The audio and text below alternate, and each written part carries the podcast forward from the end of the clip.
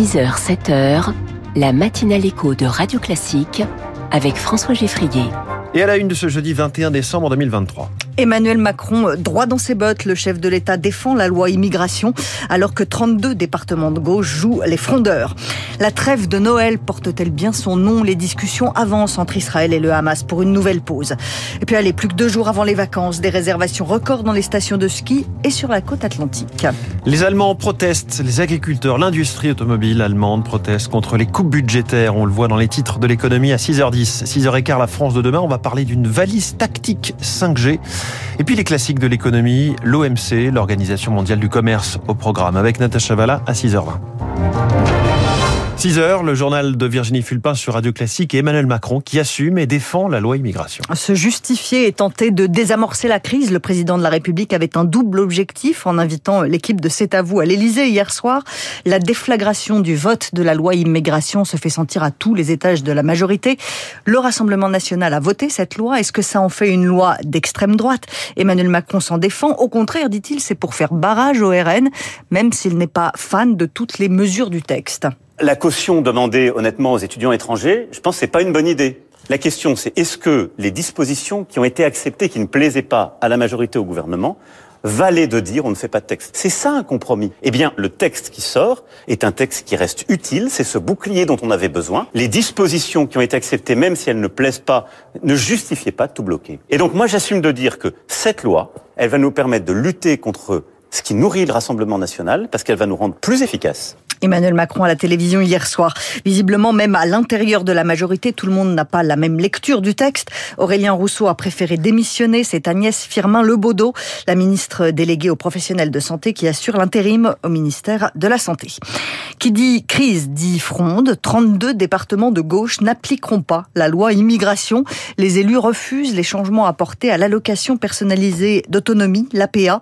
Avec la nouvelle loi, cette prestation ne pourra être versée aux étrangers en situation irrégulière sans emploi qu'au bout de 5 ans, 30 mois pour ceux qui travaillent.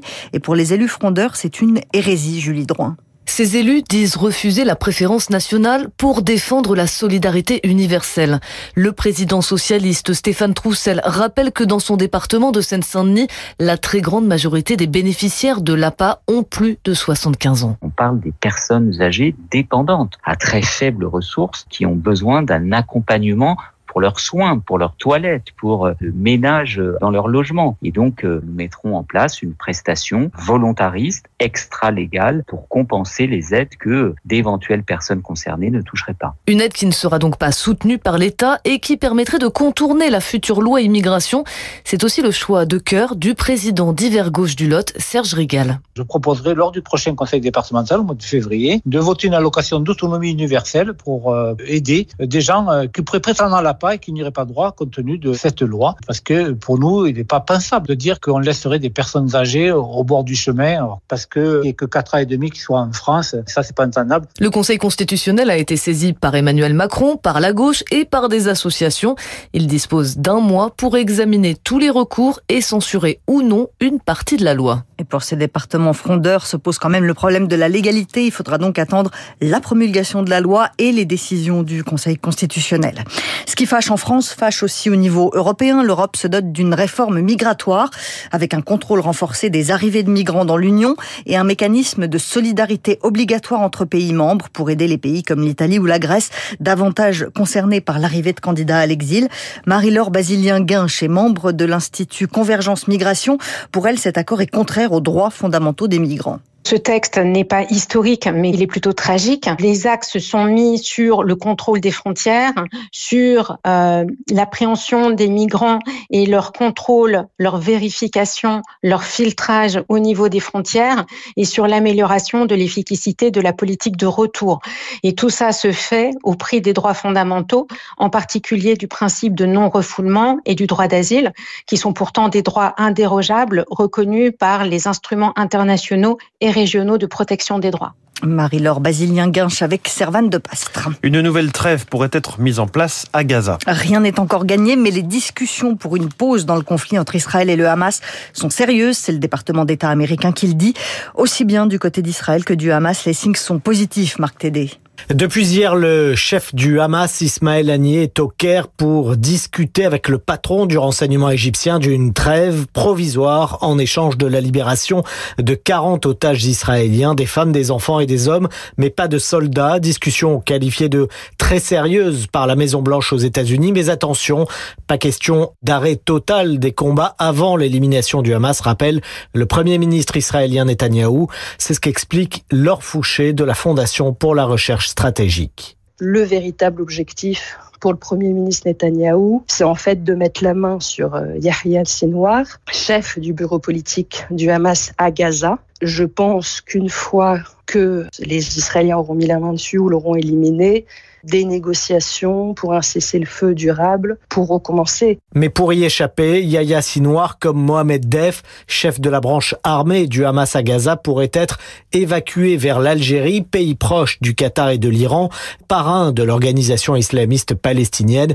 C'est ce que proposerait un plan saoudien révélé hier par nos confrères du Monde. Le Hamas revoit encore le bilan humain de la guerre à la hausse. 20 000 personnes seraient mortes à Gaza depuis le début du conflit.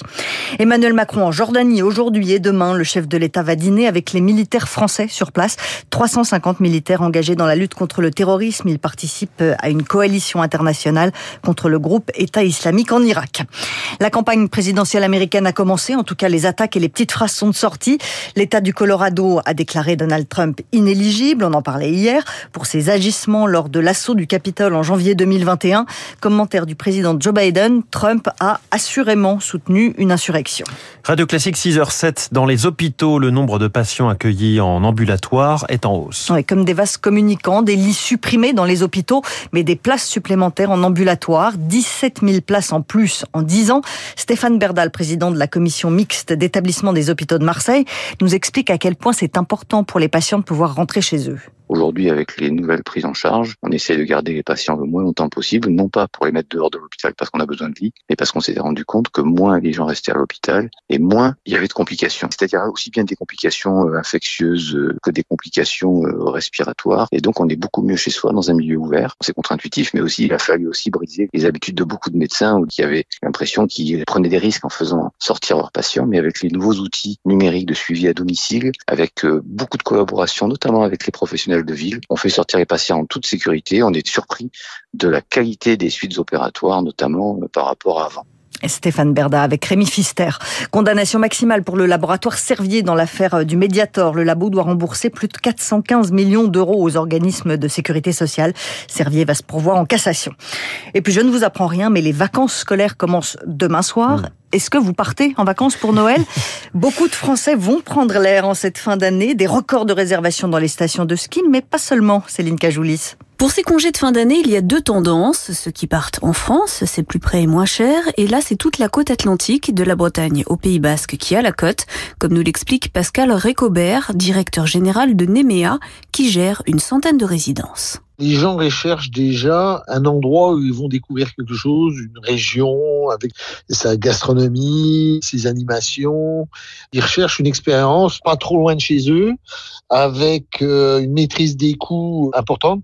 Entre la Bretagne, le Pays Basque, le bassin d'Arcachon, on est à 65-70% de remplissage, donc ce sont des bons remplissages. L'autre tendance, c'est de partir à l'étranger pour se dépayser et pour profiter du soleil. René-Marc Chicly, président du syndicat des tours L'Égypte est restée quand même très en avant dans les réservations, même si ça a un petit peu baissé ces derniers temps, mais ça reste quand même une destination qui a été énormément prisée pour cet hiver. Beaucoup de Français sont partis au Mexique. Le classique des Caraïbes et le grand retour de l'Asie. Le Japon, on a doublé les trafics. L'Indonésie, particulièrement avec Bali, c'est du plus 16% et un grand retour de la Thaïlande, hein, puisqu'on est à plus 74% sur la Thaïlande. Enfin, cette année, les Canaries, les Baléares et le Maroc seront les solutions de secours pour ceux qui veulent du soleil sans partir trop loin. Alors à la mer, à la montagne, à la campagne, à l'étranger, où vous voulez, on vous souhaite de bonnes vacances évidemment si vous partez. Oui, et puis euh, vous, pas de Canaries, pas de Baléares, pas de Maroc, euh, puisque vous serez là la semaine prochaine. Tout à fait. Ma chère Virginie, euh, faut attendre un petit peu encore pour les vacances. Le Père Noël n'est pas passé pour vous. Il est 6h09, dans un instant les titres de l'économie, la rigueur budgétaire ne passe plus en Allemagne, on va le voir. Puis nous serons en, avec un expert des, des réseaux de communication d'urgence, notre premier invité dans la France de demain.